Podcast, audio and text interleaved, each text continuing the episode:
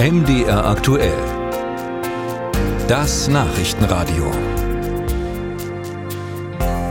Seit gestern steht ja im Raum, dass eine weitere Partei entstehen könnte. Das ist jetzt in der Demokratie nichts Ungewöhnliches, allerdings ist das Gesicht dazu ein bekanntes.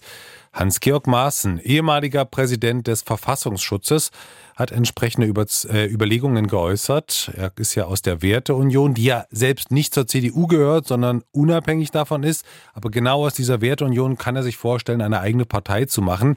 Er will das beim nächsten Treffen thematisieren. Wer Hans-Georg Maaßen und seine politischen Äußerungen kennt, weiß, diese Partei wäre rechts der CDU anzusiedeln und damit wird es erstaunlich eng am rechten Rand. Denn einige Positionen von Sarah Wagenknecht finden ja zumindest mal Widerhall bei sehr Konservativen. Es gibt zumindest in Sachsen die Freien Sachsen, die AfD ja sowieso und jetzt auch noch eine Maßenpartei. Gut für die restliche Parteienlandschaft, weil dadurch gegenseitig eine Kannibalisierung stattfindet am rechten Rand.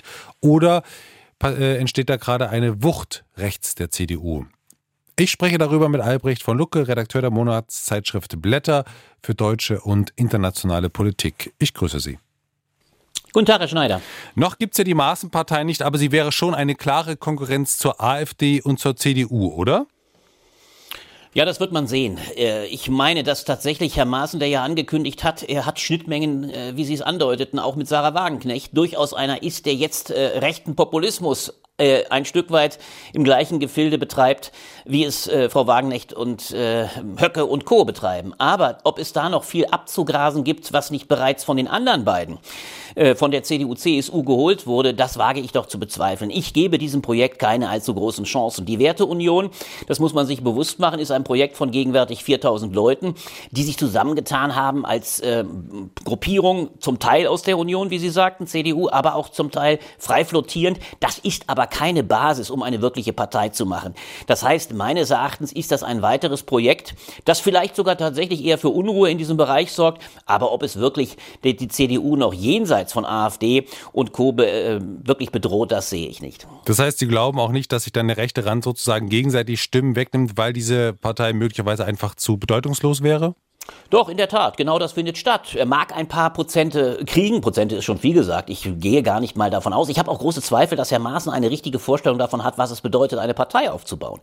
Äh, Im Falle von Frau Wagenknecht weiß man ist, dass man mit einem Politikprofi zu tun hat. Herr Maaßen ist bisher, wie Sie sagten, Verfassungsschutzchef gewesen, hat nie Parteipolitik gemacht. Er hat übrigens auch bei seinem Wahlkampf für die CDU ziemlich kläglich optiert. Er ist ja Kandidat damals noch gegen die AfD gewesen. Interessanterweise natürlich mit stark AfD-lastigen Positionen.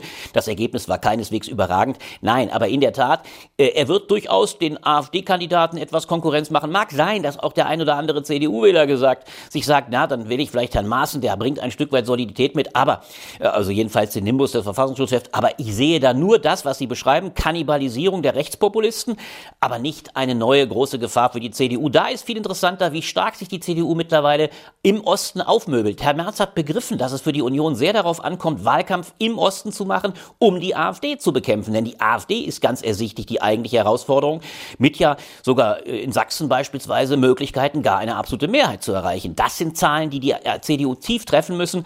Herr Maaßen ist da eher eine Fußnote. Zeigt aber diese Entwicklung mit Freien Sachsen, wir zählen auch mal Wagenknecht dazu, eben die Gedanken von Maaßen, dass gerade bei konservativen oder sogar rechten Einstellungen gerade einfach viel Zuspruch zu holen ist?